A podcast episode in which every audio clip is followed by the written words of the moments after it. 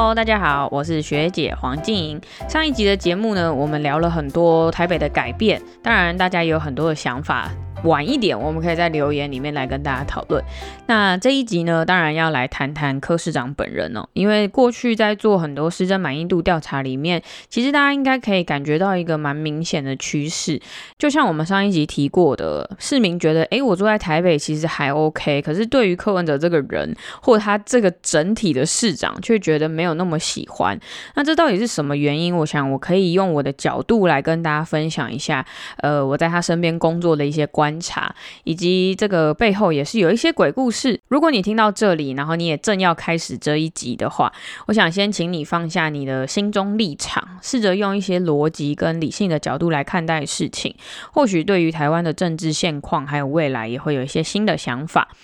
首先，我觉得还是要讲，在很多的事情上面，确实柯文哲市长有需要检讨的部分。因为以一个做幕僚的角度来分析，我确实觉得柯文哲市长在某些事情的决策上，其实还可以再更好。但是为什么柯文哲变得越来越不讨人喜欢？首先，我们要先从一个事实开始，那就是很多其实大多数的人，他没有太多机会可以跟柯文哲本人是有直接互动的，或者是很难亲眼去观察到柯文哲到底是一个什么样的人。所以，其实大部分的人了解到他，其实就只有两个方式，一个就是社群媒体，另一个就是电视新闻。那鬼故事就来了。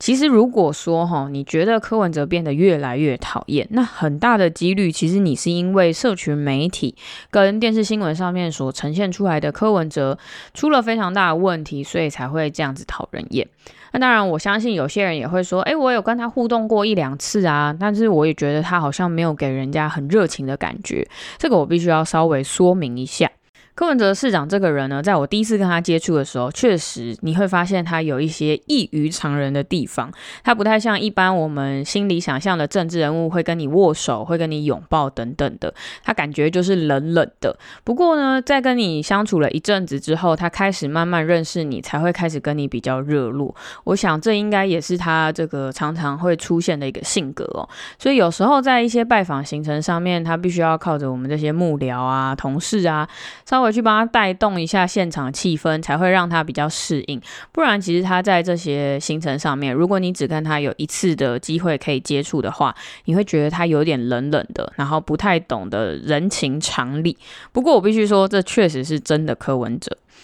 讲到这边，那我们要先来跳回原本的主题，要来聊一聊媒体的本质到底是什么。如果你现在是这个传播相关科系的学生，或是你对媒体有一定的了解，其实你一定会听过一个理论，叫做再现理论。这边指的是再一次呈现的那个再现哦。这个再现理论谈的是说，其实每一个新闻媒体它并不是单纯百分之百的呈现真实，而是透过了摄影机的角度、编辑的角度，或者是记者的角度和文字，用一个比较特定的框架再次诠释的真实。所以其实观众很难从媒体真的看到。呃，完整的事实，这个或许也是呃来自于所有的人性哦。因为我觉得每一个人，当然在每一件事情上面都会有自己的角度跟想法。同一件事情发生在大家眼前，可是你跟我的解读也会不太一样。所以你说这个媒体真的是百分之百中立吗？其实这个答案我觉得不然啊，因为每一个人都会心里都有一个自己的偏爱跟框架。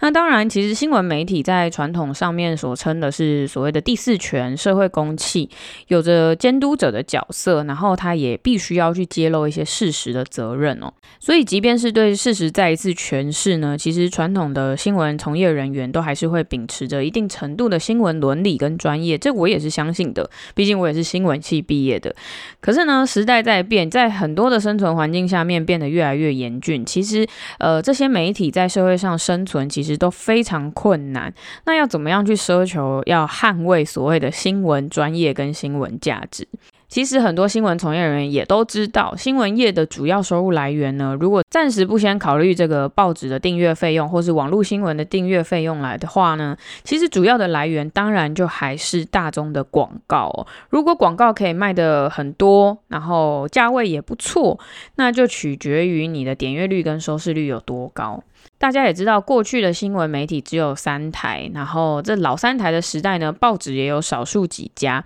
大致上，其实单一媒体所做的新闻，大家都会有翻蛮多人看到的。那广告的市场呢，当然也就在这些媒体里面来做分配。算一算，其实每一个人都还可以获得不错的收入。既然收入还可以，那就可以用一种这个俗话说“站着说话不腰疼”的这句话。其实新闻从业人员在过去可能比较容易可以秉持一些新闻专业跟一些伦理啦，但是呢，我觉得在近几年，当然还是会有一些压力在，压力在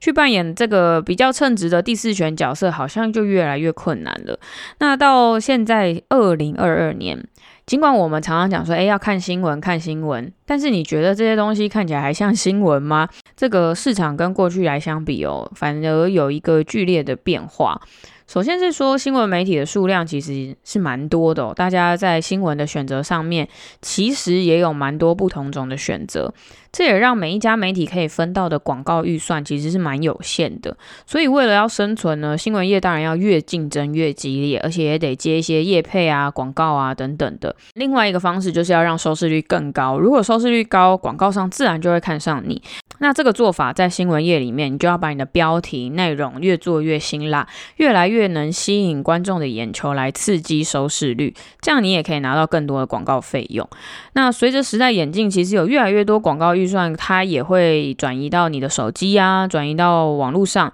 其实更进一步压缩了我们传统电视媒体上面可以分到的广告预算。所以这也让传统媒体它要去开粉丝团，要去开这个 YouTube 影音频道，那甚至它也要加入，除了做新闻之外，它也要加入社群上面的这个战争，在社群上面抢点阅、抢眼球。常常大家会看到某一个新闻媒体的社群上面发了几行字，告诉你一个重大消息。等等的这个习惯呢，其实回头也来助长了这个新闻朝向比较冲突对立的这种操作模式哦。如果我们能理解媒体为什么要透过这样辛辣的标题跟内容来吸引眼球的话，接着呢，我们就要来聊聊为什么媒体会喜欢柯文哲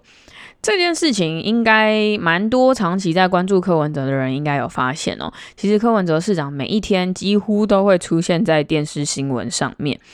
柯文哲市长是一个蛮特殊的人，我觉得他对于这个世界跟这个政治有一些他特殊的观察啦。当然，搭配一些他过去在医界里面可能领悟到的道理，或是学习到的事情，其实，在医界跟政治界把它相做对比之后，诶，有时候反而更让人能理解哦。这个政治很复杂，你可能看不懂，但是用一些比较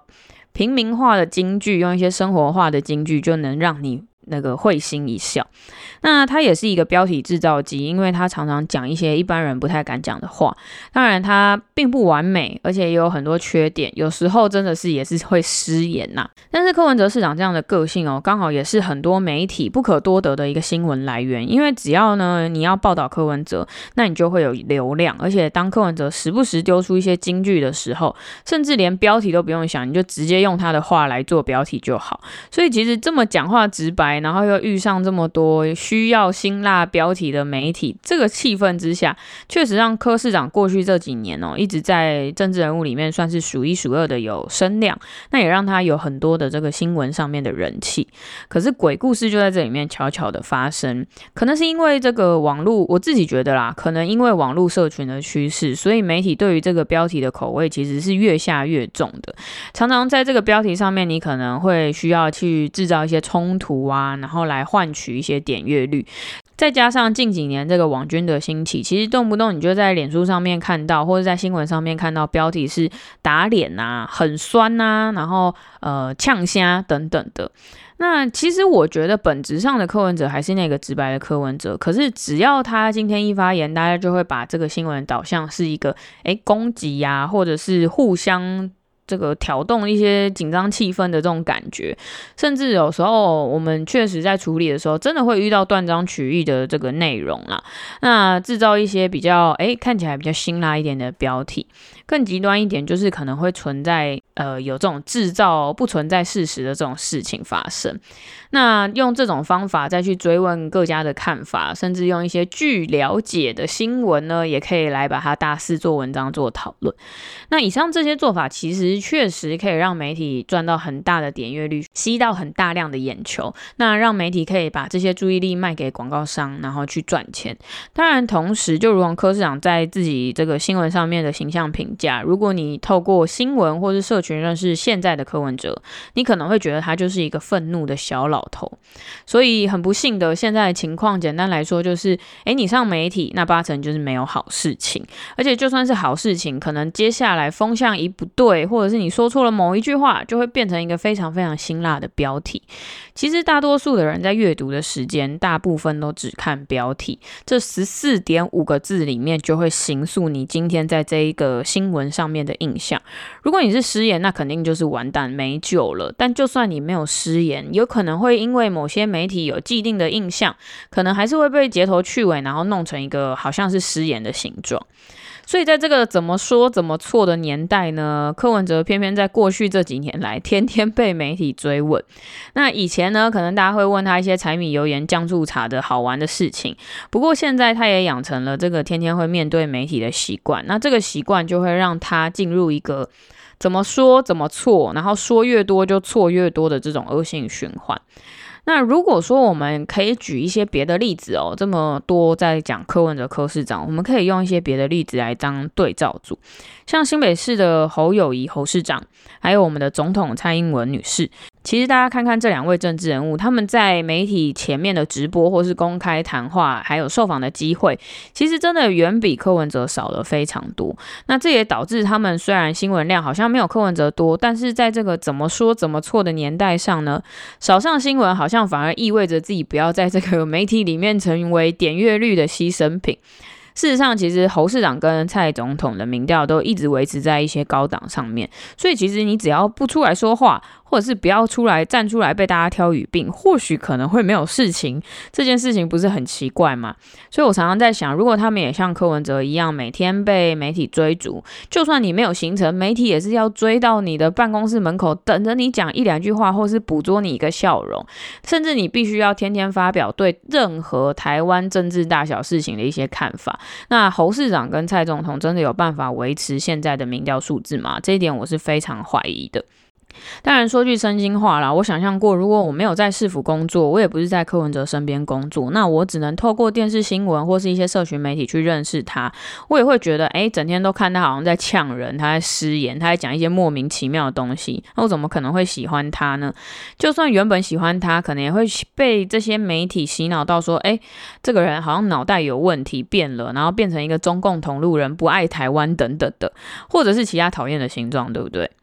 其实我自己也是新闻系出身，所以其实对于现在这样台湾的这种情况，我常常也是觉得蛮无奈的。因为我觉得媒体不是，我不会觉得媒体都是故意要让柯文哲变成一个讨人厌的样子，或者是要故意去攻击他。但是有一些恶意的粉砖还有侧翼，确实是这样。但这是他们的工作啊，没有办法。所以我认为，至少不是所有媒体都带着有色的眼光或者是恶意去评断柯文哲的。可是对于大多数的媒体而言，柯文哲的特殊个性跟存在，确实满足了他们要找寻刺激、制造冲突的这个需求。那在媒体经营越来越困难的这个现在时刻呢，其实必须要走向一些极端化，或者是抢眼球的无奈，只好舍弃了这个所谓新闻专业跟新闻伦理。所以其实只要在访问的场合习惯去刺激柯文哲，或许你可能就可以拿到这个新闻的素材。那它当然是一个非常好用的采访来源哦。可是柯文哲在人民的心中确实会变成越来越讨厌，而且其实也只是一个其中的副作用。那这也就是为什么当提到施政满意度的同时，台北人明明就觉得台北其实还不差，然后也获得了很多国际奖项，可是我们却觉得自己不光荣，然后不幸福的原因。因为诶，常常在媒体或者社群上面看到，诶，大多数台北市的市长哈，看起来都蛮讨人厌的。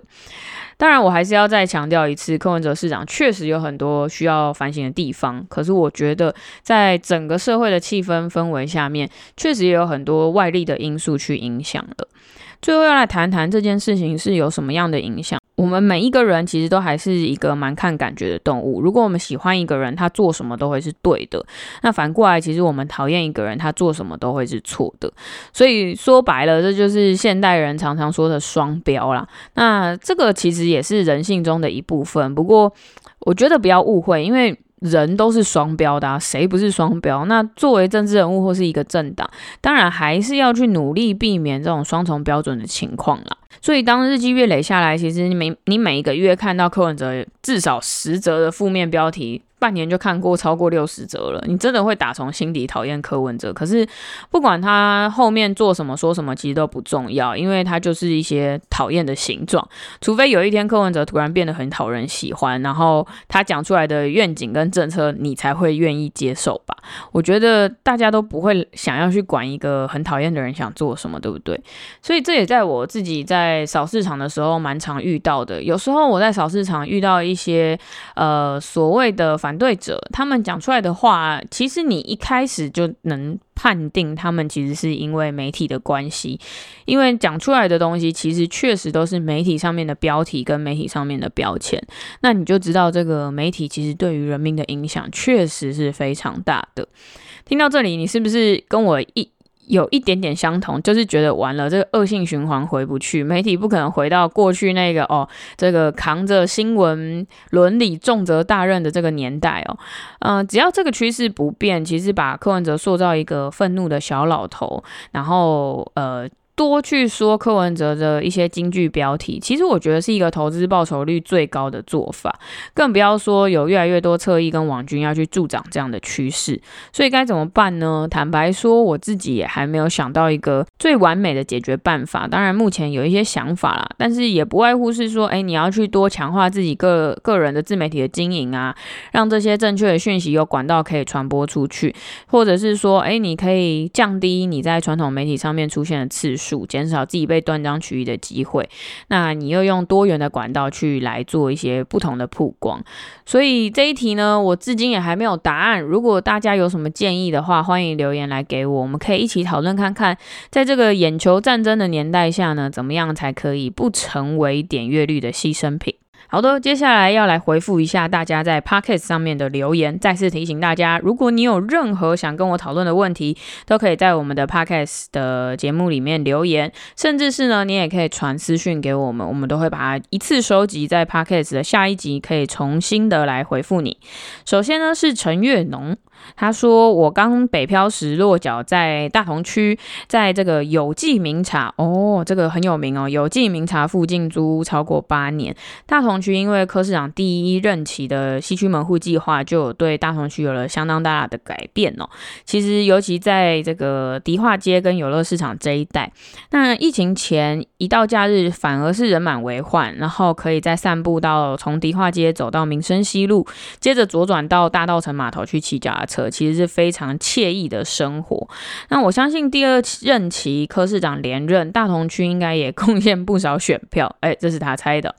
那他也相信台北市民对于这些问题在生活周遭的改变，其实是非常有感的。包含我上次讲到的这个邻里交通改善计划、社宅的新建和附设的这个托婴托幼等等设施，他说真的太多太多了。我真的觉得大同区在这几年以来真的获得了非常大的改变哦。以前我其实不太去逛迪化街的，因为迪化街在我的印象里面是爸爸妈妈要去买这个南北货的地方哦。然后有的时候要去。其实也是过年的时候才会去，可是现在这里陆陆续续出现非常多，诶，网络上非常知名的咖啡厅，还有很多的酒吧都会在大稻城里面，那大家就可以抱持着一种好像去探险的精神来到大道城。那下午时间，其实，在大道城码头这一带哦，你在这边喝点小酒啊，吃点东西，蛮趣有的生活。所以欢迎大家一起去这个西区门户计划的这一带，大道城迪化街这边来逛逛，你就可以看到到底。改变在哪里哦？我当然也希望从这个西区门户计划里面成功的模式，也可以把它带动到我们士林北投来。接下来是士林北投的机会，跟士林北投必须翻转的时候，所以我希望大家可以看到原本的改变。接下来我们再一起继续努力，让不同的地方也可以得到一样的改变。接着是大内哥，他说他要回应台北市的改变。他说学姐学姐，还有台北市议会是全台唯一不分党派派系，只要议员说的有理，对市民有利，市长都会纳入执行的民主议会。其实台北市议会哦是蛮特别的一个地方，你想想看，我们有多少不同党派的议员在这个里面哦？除了国民两党之外，我们也有民众党、新党、呃亲民党等等，还有很多的无党籍议员哦。那另外还有很多。不同的呃小党籍的连线啊等等，在这个议会里面是有蛮多元的声音。在这里面呢，刚好遇上了一个当初是从无党籍起家的一个市长哦，所以其实，在一开始很多议会里面的质询，大家反而是抱持着一种要来讨论市政的角度。你想想看哦，过去你有看过台北市议会的质询吗？现在应该有越来越多人会透过网络直播去看看每一个议员到底都在替你质询什么。我觉得这是一个很好的开始。因为你愿意关心，你愿意了解你自己的税金，跟你选出来政治人物到底有没有认真在做事情。那我也希望这样子的风气可以一直持续下去，不要让议会又回到过去那种吵吵闹闹，或者是大家啊拍拍手鼓掌通过就可以开完会的那种年代。希望在这里面是可以讨论出一些东西的。好的，以上是这一集的 Podcast 留言，所以也再次提醒大家，希望大家可以给我五星评价，然后呢，也可以在 Podcast 里面留言，或者是私讯我们，告诉我你的想法。感谢大家啦，我们下一集再见，拜拜。